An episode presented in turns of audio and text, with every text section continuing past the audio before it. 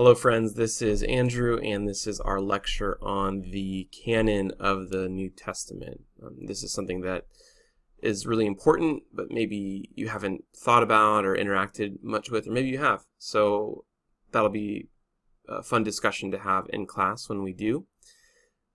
One reminder is that since this is a hybrid class, we're going to want to make sure that you are engaging critically with this lecture because it's replacing what we might normally be doing in class. And also, uh, be sure to take notes and write down any questions that you might have so that we can talk about them in class, or you can shoot me an email, or um, we can talk about it um, offline somehow. But basically, this is uh, course material that is a fair game for quizzes and tests and things like that. And so I think it's important. That's why that's why uh, I'm giving it to you. And so, just kind of to keep us honest, we need to make sure that that there's uh, some way that I'm going to be checking to make sure that uh, that learning's happening. So that's what quizzes are typically for. So we'll go ahead and jump right in. But again, be sure to be taking notes and and uh, writing down any questions that you have. But basically, canon is a word that we don't use in everyday language, and so we're going to go ahead and talk a little bit about about it. But really, First, I want to talk about why canon is important. And the reason it's important is because it answers the question what guides the Christian faith, uh, or really what guides one's faith in general, rather than kind of relying on my own thoughts that I have in my head or maybe a cool conversation that I had one night over pizza or a dream that I had or a vision that I had. Um, for uh, for Protestants, we say that the scriptures are God's word given to the church to guide the church's faith, beliefs, and practice. And the reason why this is important is because if we have a different foundation, a different starting place in our understanding of what what the canon is and what scripture is, then we're going to end up in a different place in terms of our beliefs and our practices. And so an example of this you see often with maybe Catholic friends um, that I have, for example, who have what's called the Apocrypha, which are some additional books that are written just before the time of Jesus, or uh, for example, you have also like uh, Mormon folks that have uh, the Book of Mormon that they'll add on to the the New Testament and and say this is a, another testament of Jesus Christ. And so, because of that, we end up in different places in terms of our belief. And I'm, I'm not necessarily saying that anyone's right or wrong or whatever. What I am saying is that that's one of the reasons why we're going to, why I'm going to differ with them in terms of my, my faith and practice. And, and so it's just important to get this, um, to get this solidified from the get-go, understanding what we're talking about in this class when we talk about the New Testament. And again, I'd be glad to talk to anybody who wants to talk, you know, has a different opinion. I think that'd be a really fun discussion to have. But um, they could maybe illustrate this using uh, a conversation I had with a Jehovah's Witness lady that uh, walked was coming by the house a week ago, and she was saying, you know, yeah, do you want to come to a Bible study? And I said, I said I'd love to discuss more about Jehovah's Witness faith, but I I think uh, maybe a Bible study isn't really going to help me so much just because when you and I say the word Bible, we're talking about two different things. And uh, the reason that I said that is because Jehovah's Witnesses have this particular translation that they use. It's called the New World Translation, the NWT, and it's based on their own translations of particular passages that I don't necessarily agree with.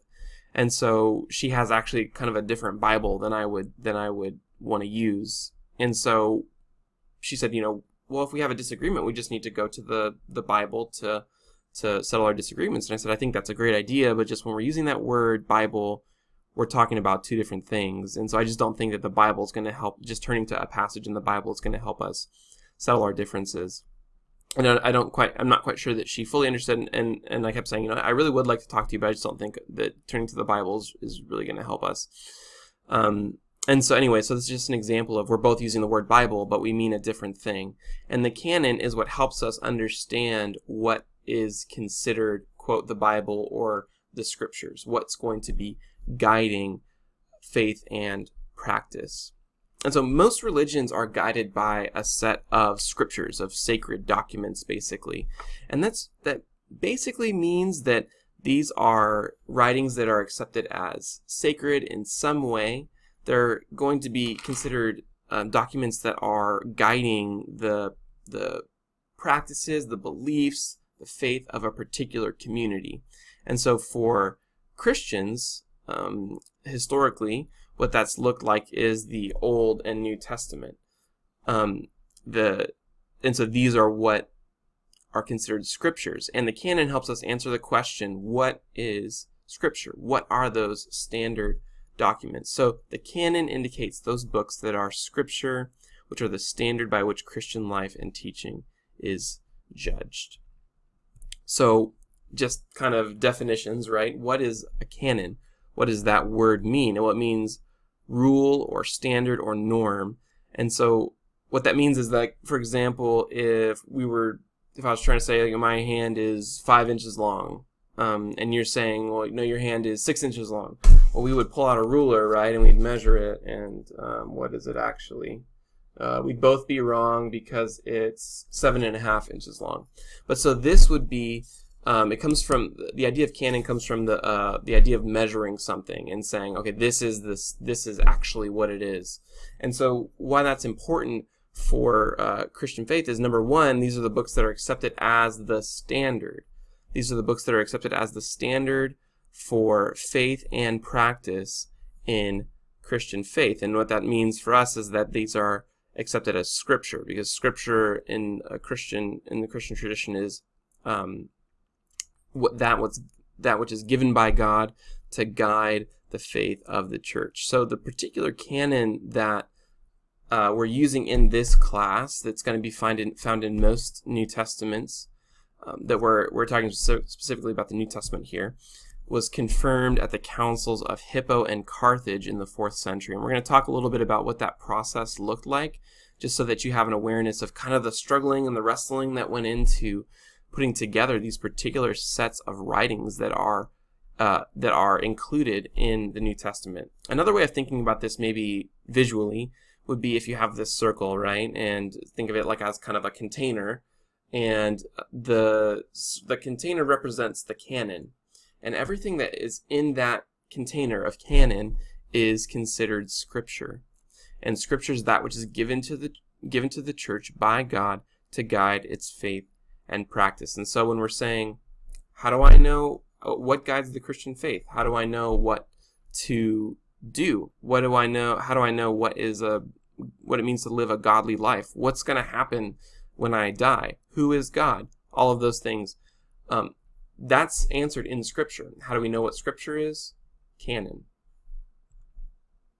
So, what is Scripture? Basically, I want to kind of talk about this from a little bit of a historical perspective and talk about how the idea of scripture kind of developed, right? Because Christianity is is very is uh, is is somewhat unique in its emphasis on scripture. And so, I, like I said, a lot of different religions and groups, uh, communities of faith have what they would call scriptures, but the the Christian faith is very unique in that it continually keeps its its very uh, scripture focused, and so a lot uh, there we're always turning to the scriptures to see what it is that um, what it is that God wants us to do, for example, or God wants us to believe.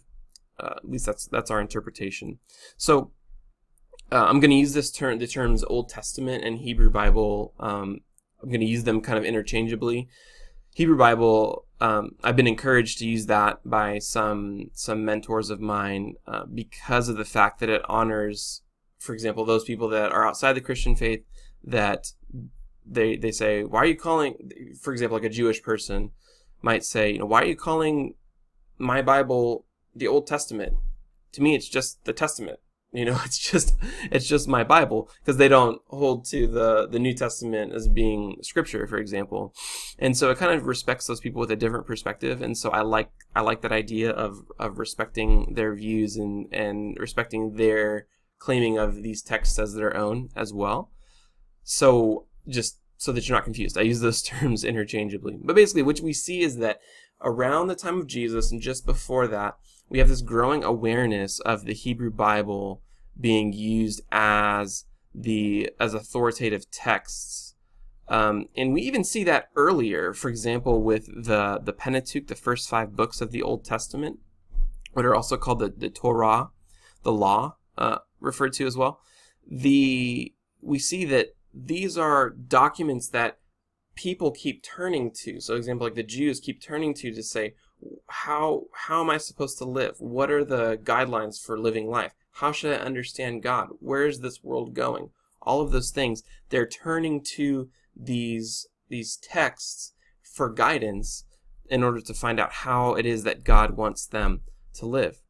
Now, right around the time of Jesus and just before, we have, for example, things like the Dead Sea Scrolls. There's a community of, uh, you know, we almost call it like a, a monastery type of community that retreated from normal society and lived in a in a compound, basically what we think about today, out by the uh, by the Dead Sea.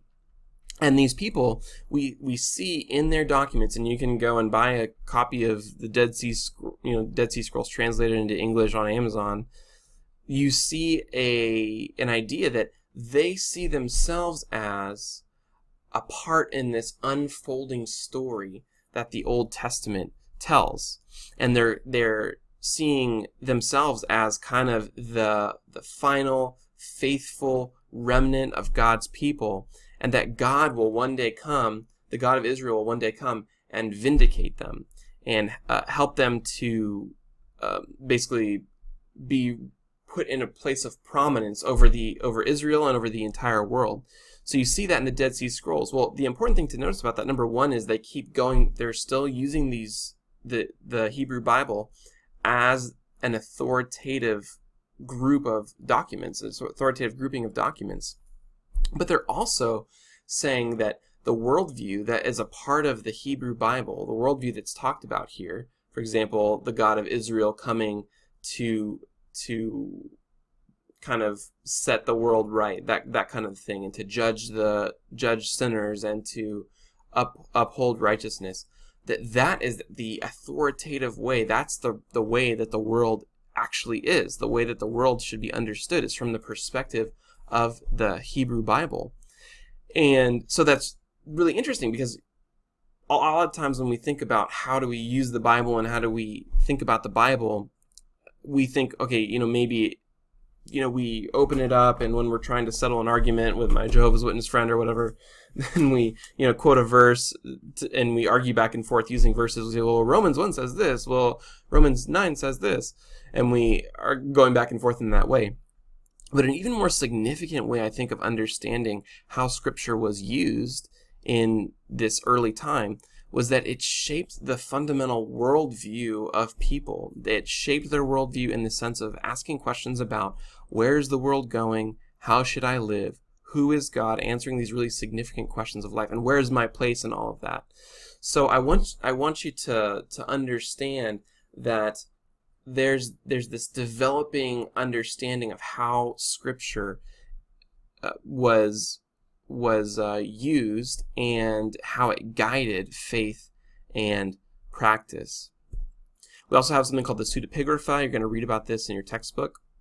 Basically, the the word pseudepigrapha it means um, kind of like falsely ascribed, fault like written written. Kind of the idea is like written in a false name, and what that is talking about is the fact that there are people that came around and were writing books in other people's names because they thought that writing books in someone else's name, like Solomon, for example, one of the kings of Israel, writing a book in Solomon's name would give the book more authority. And so, I mean, it would just be like, for example, if I were to write a letter and sign it, you know, Donald Trump or something like that.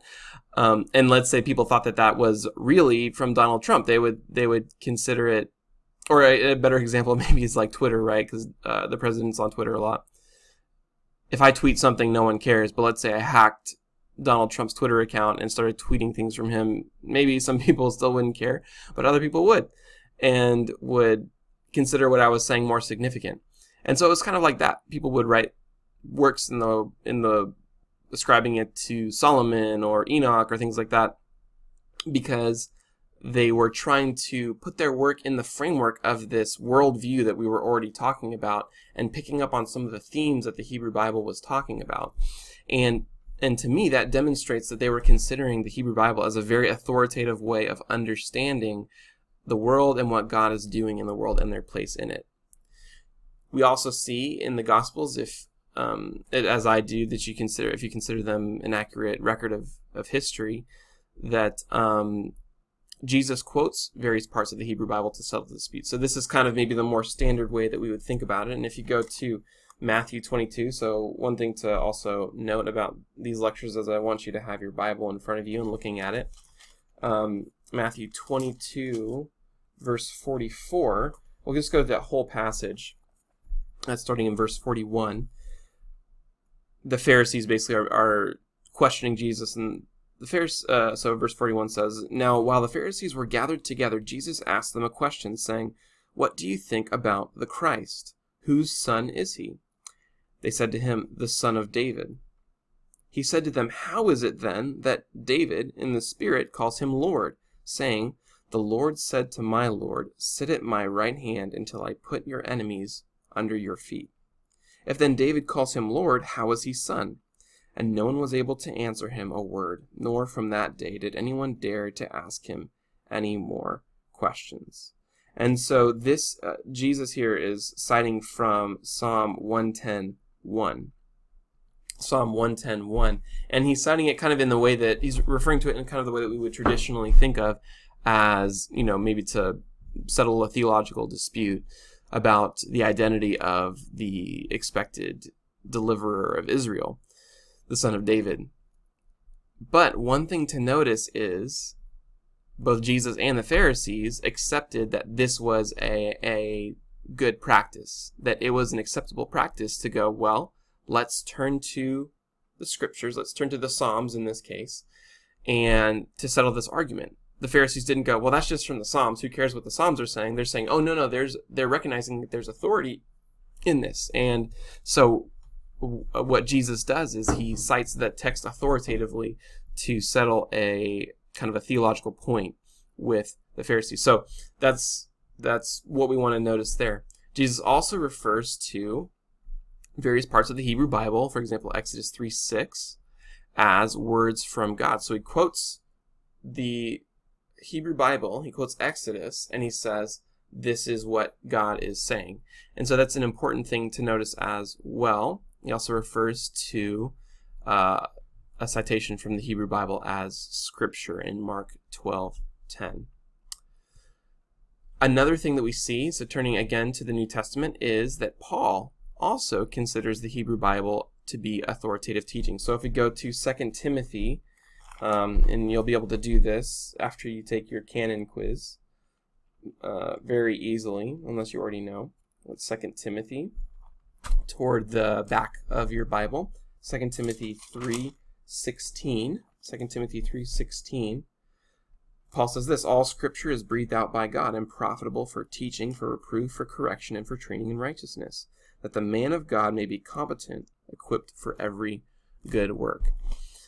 And so the important thing to note here is that Paul is referring to, he's talking about scripture, but he's referring to the Old Testament, to the Hebrew Bible.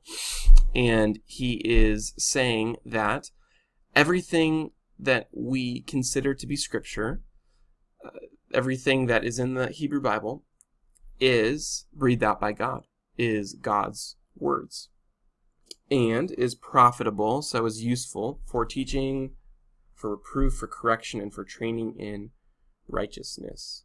And so what he's saying is that whatever it is, so, so what we do with that as Christians is we say, well, he was talking about the Old Testament, but anything then that is considered scripture, anything that's in that within that circle of canon, the scriptures, right? Anything that's in there is also God's word and is also um, uh, profitable, is useful for teaching, for correcting, for training in righteousness.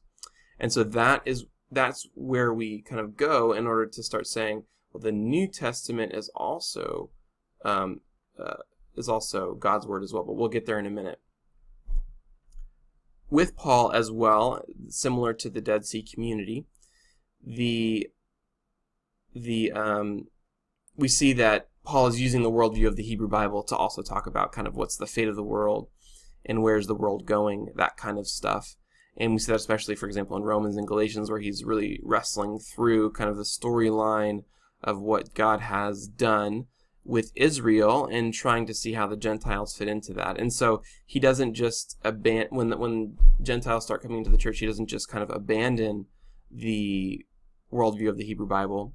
He try he's struggling to understand how does what God is doing now fit with the worldview of the Hebrew Bible. So that's an important thing to notice, and that's something that's similar to the Dead Sea community. So in order to talk about, so we talked about the Hebrew Bible as scripture, right? That's all we just talked about. And how they used the Hebrew Bible to guide their understanding of the world and what God was doing in the world. And also for, to, to, to settle theological disputes, to guide them ethically, to know how they're supposed to live. So we turn to the story of the early church to start understanding how is it that the New Testament started to be understood as scripture. So, just kind of starting from the beginning, Jesus died around 30 AD, and he didn't leave any writings that we're aware of. Um, his ministry was mainly to his uh, disciples, his followers at that time. And so, remember Matthew 28, right? The the Great Commission is what CBU is all about. Go therefore and make disciples of all nations, baptizing them in the name of the Father, Son, and Holy Spirit, and teaching them to obey everything that I've commanded you.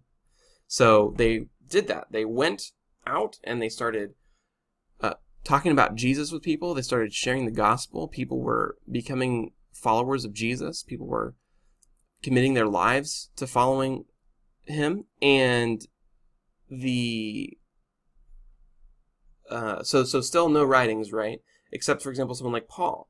He goes and he plants a church. He starts a church. He gets some believers started in a particular city, and then he goes on to the next city. Well, he might hear, for example, he hears about like a dispute or something like that, an argument that's going on, or another group that came in and is is teaching something different than he did after. This is, for example, like the book of Galatians, and he writes him a letter and tells him, "Whoa, whoa, put the put the brakes on this is not what I told you. This is not what I taught you. You need to go back to what I originally told you about what it means to follow Jesus. And so he write, he's writing these letters, writing these letters. Eventually, those writings began to be recognized as authoritative teaching, as the Word of God, and were included in the their understanding of what Scripture is. And so we have letters, like for example, letters of Paul, gospel, more letters, so like James, Jude, First, Second, Third John, uh, etc., and then one apocalypse. And we're gonna eventually get to what an apocalypse is. It's a very special category of writing, but it doesn't fit. It's not a letter or a gospel necessarily. So we have all these writings that are are going on. They're written for believers to encourage their faith. So the Bible's not like a handbook of theology or anything like that. These are actually letters that are letters and documents written to particular people, particular groups of people, communities of faith at particular times for a particular reason. And so, like I said, eventually the church starts gathering these all together. And here's the really interesting thing we see in 2 Peter chapter 3. So if you uh, go again, Second Peter's toward the back of your Bible. It's after James. It's after First Peter. Obviously, Second Peter three sixteen. Second Peter three sixteen. Let's go up to verse fourteen, where Peter says. Therefore, beloved, since you are waiting for these, be diligent to be found by him, by Jesus, without spot or blemish, and at peace. And count the patience of our Lord as salvation, just as our beloved brother Paul also wrote to you according to the wisdom given to him, as he does in all his letters when he speaks in them of these matters. So he's saying, he's saying, um, be found at peace. I'm encouraging you to do the same thing that Paul does in his letters. So Peter's talking about Paul's letters now. He says, There are some things in them, in Paul's letters, that are hard to understand, which the ignorant and unstable twist to their own destruction, as they do the other scriptures. So this is is very interesting because it shows that even as early as Peter's writing in the first century, there is an awareness that scriptures no longer are just the Hebrew Bible, but also Paul's letters are included in those scriptures as well. He's saying Paul's writings, he says Paul's writings and the other scriptures, which he would be referring to the Hebrew Bible. So this is this is very very intriguing, and this is a very kind of bold statement that the the early church began to include Paul's letters and other writings. So That means that the canon, which was once thought to be closed, is now open, and other stuff is that circle is open, and other stuff is getting added in there. So we have all these writings floating around from the early church, and some of them are from apostles, the early followers of Jesus, who were witnesses to Jesus' resurrection. And some of them aren't. And some of them fit with the teaching of Jesus and the apostles, and some of them don't. So how does how do we get the particular writings, the particular documents that we have in the New Testament? Well, there were some early conflicts over who is Jesus, right? Um, what's his relationship to God the Father? Is Jesus 100% God? Is Jesus just a man? Is Jesus 50% God, 50% man? How are all these things working out? What's Jesus' relationship to the to the Old Testament? Or what is Christianity's relationship to the Old Testament? All these questions start uh, floating around, and that kind of leads us to start thinking about well, where are we going to answer these questions? How are we going to answer these questions of faith and practice? Uh, how do we know what we're supposed to believe? And so you see these discussions beginning in the early church of which books are considered scripture. They have they are you, you can see in the early church documents from the uh, from the, the third century, for example, discussions of well these this book is uh, this book's accepted, this one isn't. And around the time of the fourth century, the 300s AD, is when we start seeing some real kind of landing the plane on the discussion. And we get to this guy named Athanasius. And Athanasius is where we first see a complete picture of the New Testament that we have today. So this is around um, 350 years, something like that, after the death and resurrection of Jesus. He was a bishop. He was a basically a early church leader, and he writes this letter. And he says in this letter, says again, it is not tedious to speak of the books of the New Testament. These are the four Gospels, according to Matthew, Mark, Luke, and John. So those are the four Gospels. Afterwards, the Acts of the Apostles and the epistles called Catholic. So um, the what we're going to call the general epistles in this class, they're calling the Catholic epistles, and he's not meaning Roman Catholic, but the word Catholic also means universal, and so he's saying the the universal epistles, the epistles that are not written to a particular church, but are written to maybe the the church at large or to a, a larger group of believers. So the epistles called Catholic seven. He's saying there's seven general or Catholic epistles: James, Peter, John, um, three letters by John. So he's saying two, two letters by Peter, three letters by John, one by Jude. There's also the 14 epistles of Paul. We'll talk about that in a minute because there's probably only 13. Written in this order first to the Romans, two to the Corinthians, then to the Galatians, then the Ephesians, then the Philippians, Colossians, after these two to the Thessalonians, and that to the Hebrews. And again, two to Timothy, one to Titus, and lastly that to Philemon, and besides the revelation of John. So if you add all those up, that gets you 27 books, and those are the 27 books that we have in our New Testament that we're using for this class. Side note, the book of Hebrews. So one of the reasons why it gained such widespread acceptance early on is because a lot of folks thought that it was written by Paul there were other folks that didn't think it was written by Paul, so it was kind of contested.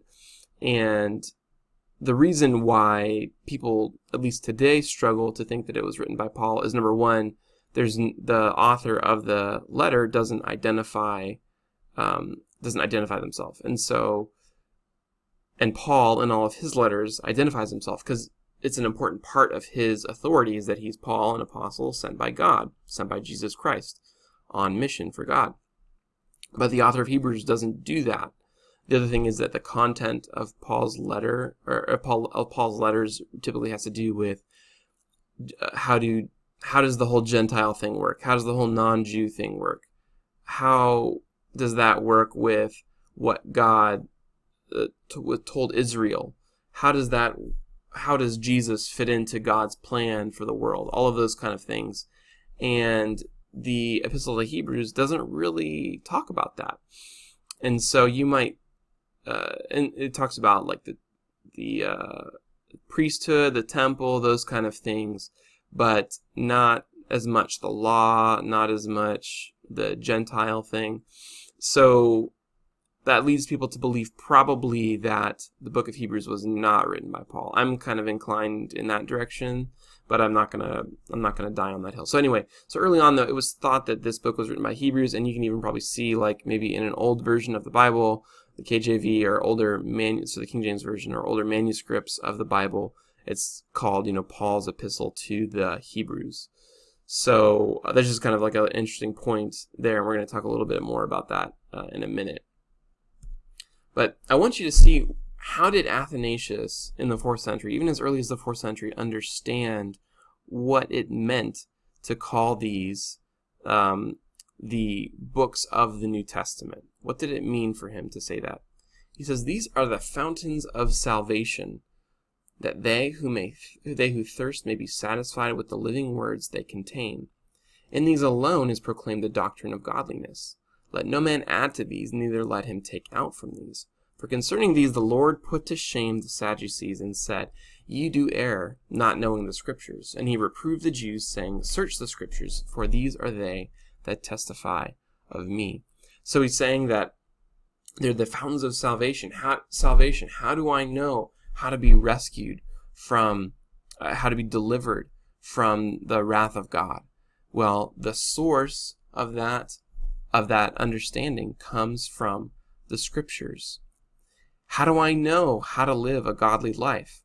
He's saying this is found in the scriptures, in the New Testament, in the books that he just listed. So that's how he understands what the scriptures are, is that they're the source of salvation, of understanding how to be forgiven of sin, delivered from the wrath of God, and how should I live my life. So what we've been saying, standard of faith and practice. Now, I want you to see this as well. It's not like they didn't have other options, right, of books that they could have included in the in the New Testament in the canon. He says, For greater exactness I add this also, writing of necessity that there are other books besides these that are not, not indeed included in the canon, but appointed by the fathers to be read by those who newly join us. So he's saying this is there are other books we didn't include them in the canon, uh, in in the the authoritative documents, but these are things that we think are good for new believers, for new followers of Jesus to read. He says, uh, for those who newly join us and who for wish wish for instruction in the word of godliness, the wisdom of Solomon and the wisdom of Sirach and Esther. So that's kind of an interesting thing.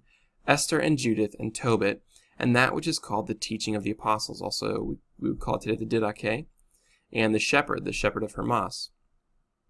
But the former, my brethren, are included in the canon, that the latter being merely read. Nor is there any place in any place a mention of the apocryphal writings, but they, the apocryphal writings, are an invention of heretics, who write them when they choose, bestowing upon them their approbation, and assigning to them a date, that so, using them as ancient writings, they may find occasion to lead astray the simple. And so what he's saying is that there are these books they're good books to be there's some good good books to be read. There are other books that like i was saying kind of are written as though they were written by someone else. That's like my example of tweeting as though i was donald trump. Um they and he's saying that those ones the ones that are written in a false name are not really to be uh, to be used. They're the writing of heretics. They're the writing of what he would consider to be false teachers. And so i just want you to know that there were other options out there, and they made a conscious decision to include these books in the New Testament. So we just said that. But the early church had this discussion and recognized the canon, the authoritative documents, the authoritative writings that are scripture, based on several criteria. The first one, orthodoxy. So they're asking the question, does this does this writing fit with the the teaching that I have received from my teachers and that they receive from their teachers and they receive from their teachers and they receive from Jesus, going all the way back to Jesus and his original disciples. Does this fit with the teaching that we've received? And so there are some books that had teaching in them that did not fit with the teaching they received, and those ones they said, okay, those do not belong in the New Testament. Apostolicity. So that's connection to an apostle, connection to an early follower of Jesus who was witness witness to the resurrection, sent by Jesus as an early as a as a leader in the church to go on mission and to spread the good news about Jesus. So apostolicity, is there a connection to an apostle? So, for example, we have some books in the New Testament. Um, Matthew, if you hold to the idea that Matthew was written by the disciple of Jesus, Matthew. Um, Another example is Paul being an apostle. Another example would be John. So these are all books that are written by apostles writing with the authority of God, writing scripture. You also have books like Mark and Luke, for example, that are written by people that aren't apostles. But we know that they had that these individuals had a connection to an apostle and were probably writing informed by the teaching of the apostles. And so the idea is that the apostles were around as kind of a, a way to authenticate the true teaching within those texts. And so they're not written by some dude up in the mountains making up ideas. They're written uh, by someone with a connection to an apostle who could have verified the teaching antiquity. So is it old? So this is why, for example, something like maybe the, the Didache um, would not be included in the scriptures, in the canon of the New Testament, because it was written later. It was written really early, but still written later. Or maybe the works of, you know, uh, Irenaeus or something like that, one of the early church fathers. They're really good stuff, but they're not considered God's word. They're not considered scripture. They're, they're not considered authoritative writings to guide the faith and practice of the church. And then Catholicity. So again, this is that word, a different use of the word Catholic uh, to mean universal. Is there was there widespread acceptance? And so there were some books that there were disagreements about early on in the church. So, for example, the book of Hebrews, because the authorship was contested. They didn't know was this written by Paul? Was this written by somebody else? So, there was there widespread acceptance though, and those books that are most widely that were most widely accepted are the the ones that made it into the New Testament canon. Here's an interesting thing: is guy did a study this kind of scholarly dude did a study, and he found that the works that are quoted most often by early church leaders, we call these the apostolic fathers, the early fathers of the church, these are the works that made it into the canon. So there was there's this er, basically process going on where the early church is recognizing and using those books that are considered that, that are, are recognized as authoritative teaching. So we see them citing these works as an authority in their own writing. And those that are cited most often by the early church are the ones that were included included in the canon in, in general.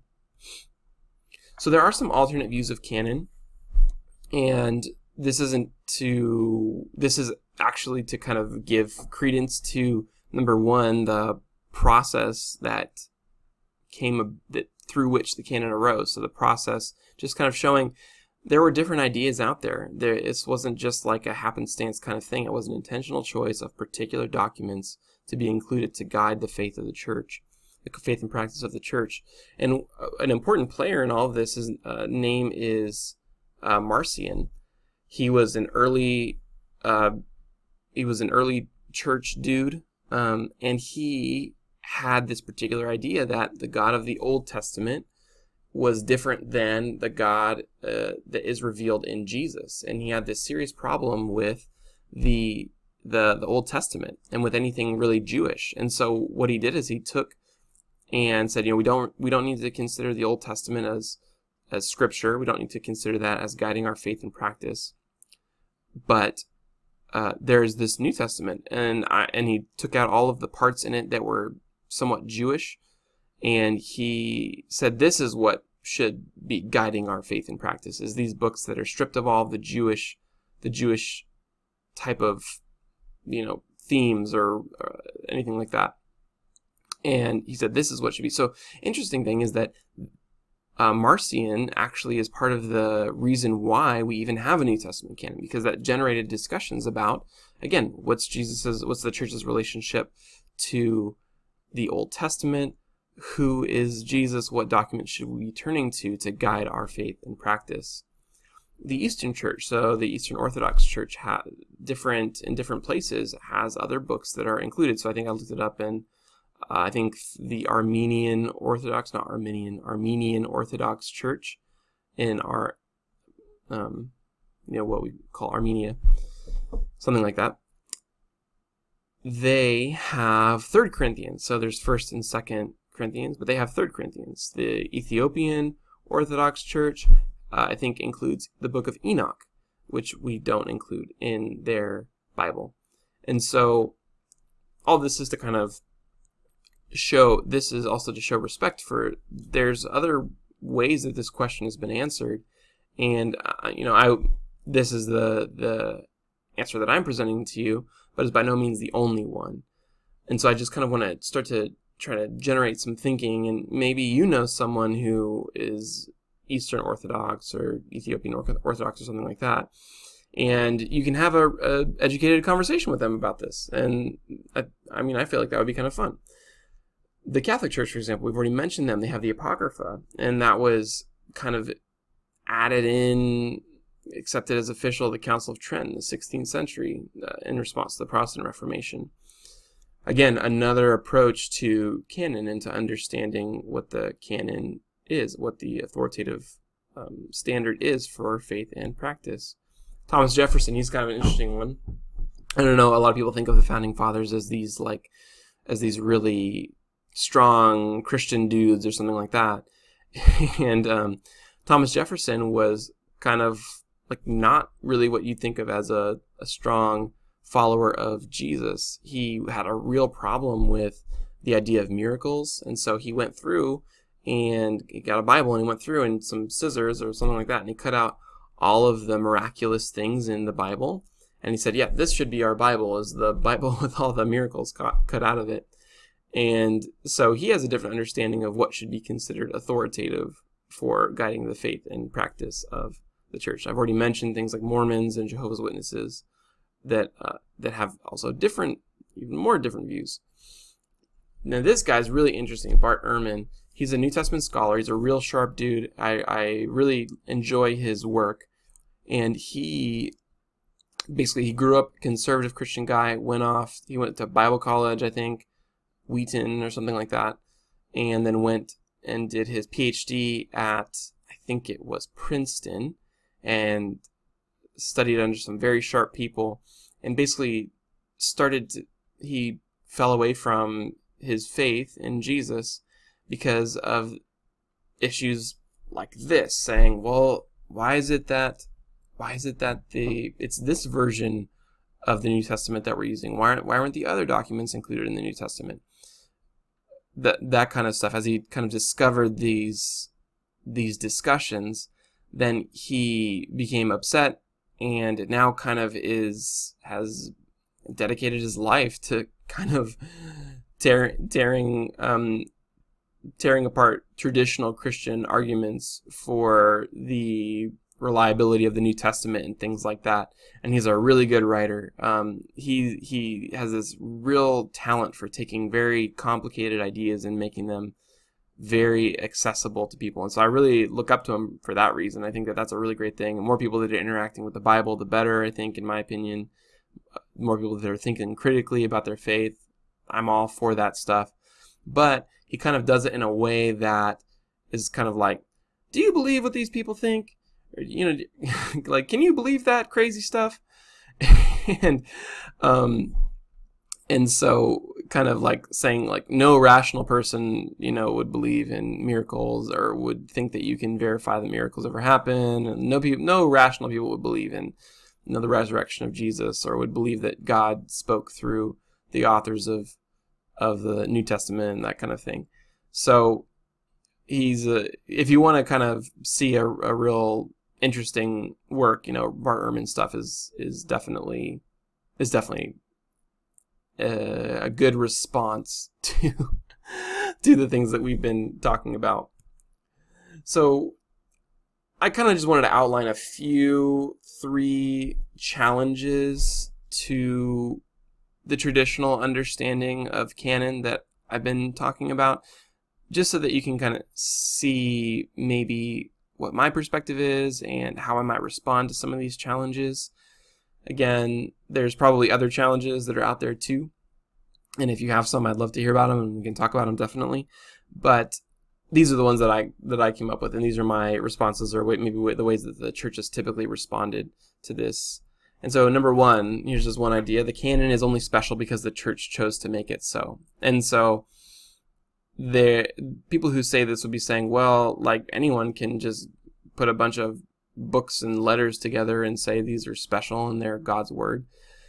And this is interesting. Um, basically, the response would be that the early church believed that it was actually just recognizing those works that had been given by God for the good of the church to guide the faith and practice of the church. And so that the councils, the councils of Hippo and Carthage in the late fourth century, just formalize what the early church had already practiced. And you can actually see this. If you look in the writings of the early church fathers, you see them again citing scripture as an authority in their arguments and turning to them to say like these are the things that the implication being that these are the things that should be guiding our beliefs.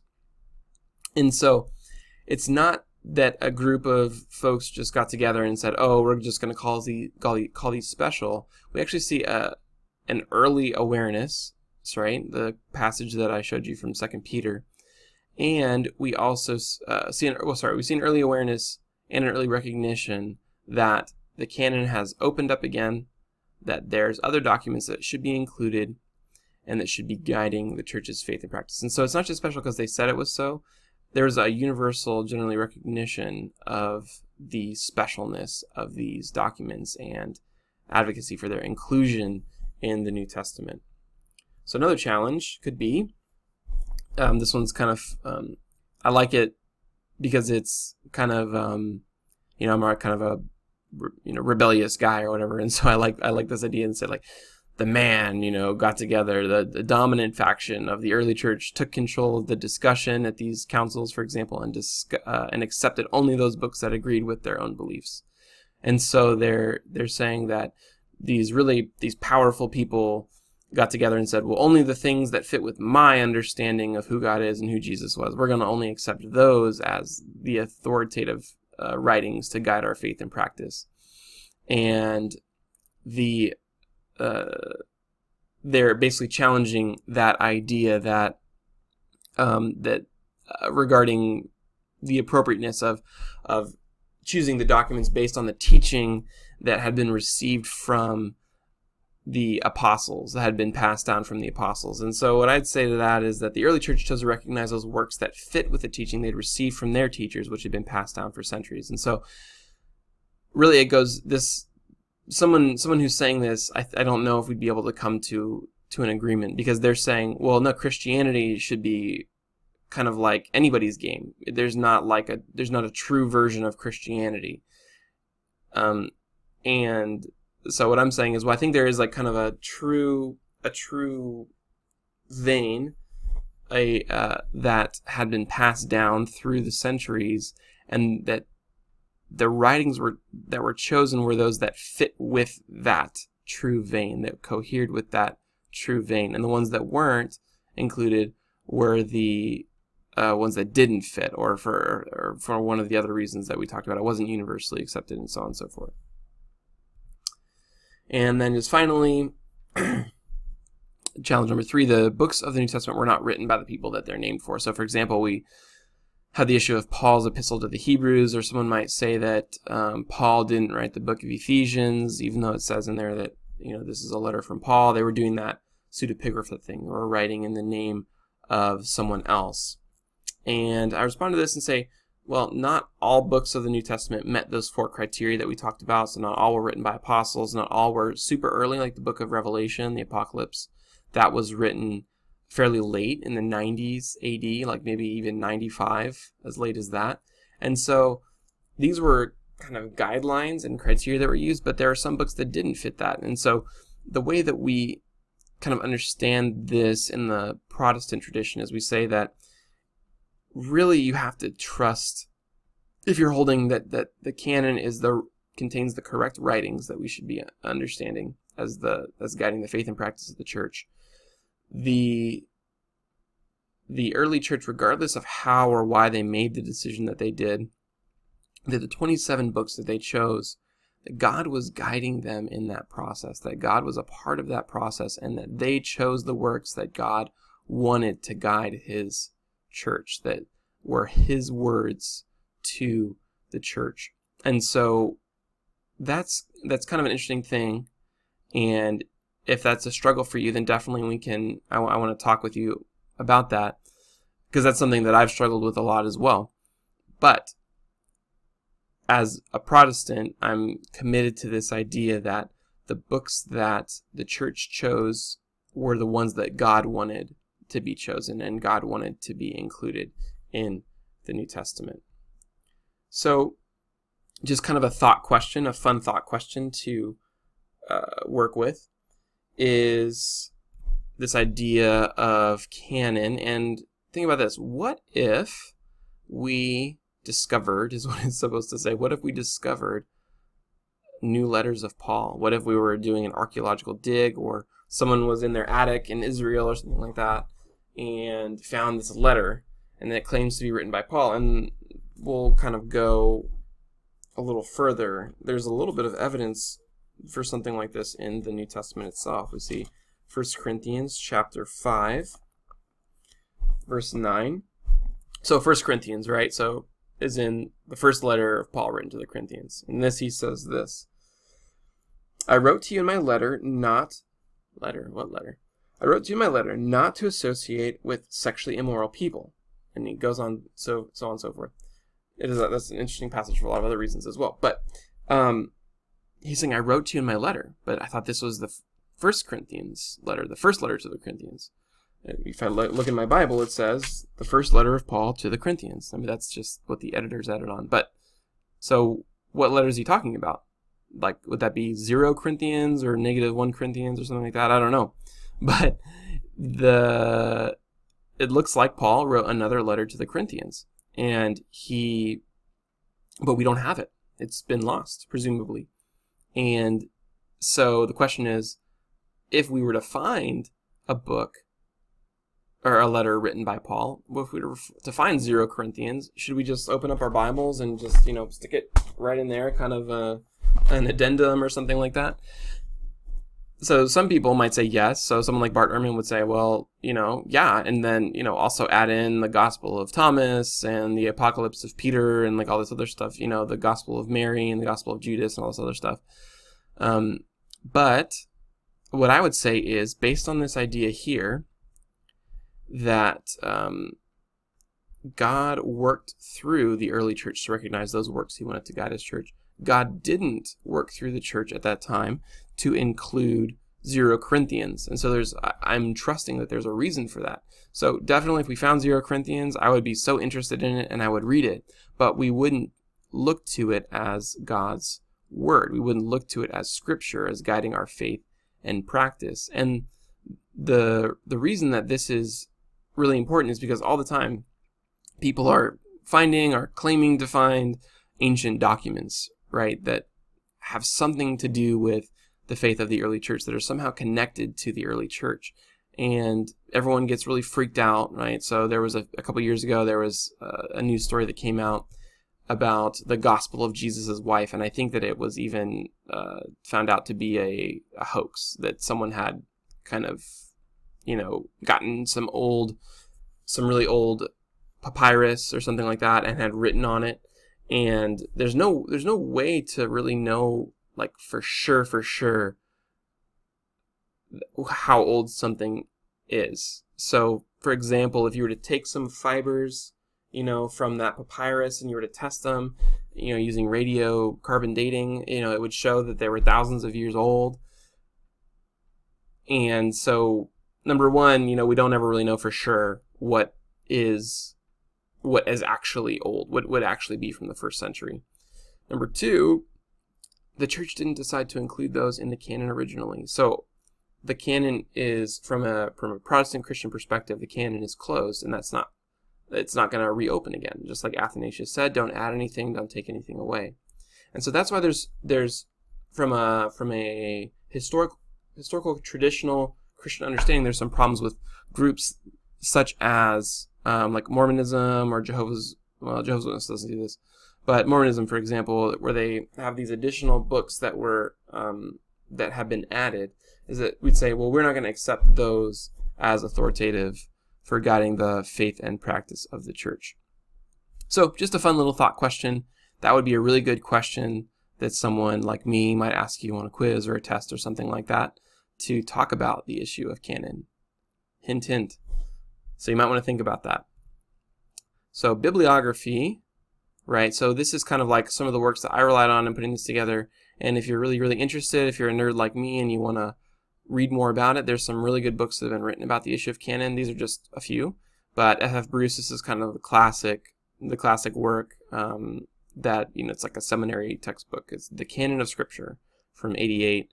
Um, uh, Bruce Metzger, the Canon of the New Testament, and uh, D.A. Carson and Doug Moo, an introduction to the New Testament. If you're looking for a book that gives you a, that's kind of like a beefed up version of your textbook, this is a good one. Um, and I and I think we may have it in the library. I'm not sure. Can't remember. But if you, again, so if you're looking for more information, those are some good places. You can also talk to me. I'd love to talk to you about this. I love, and if you disagree with me, even better. I'd love to hear what your disagreement is and we can talk about it and maybe we'll come to a common understanding. Maybe I'll change my opinion. Maybe you'll change yours. Who knows? But that's part of the joy of learning. So, again, questions, write them down, email me, bring them up in class. We're going to have a little bit of time to talk about this when we get together.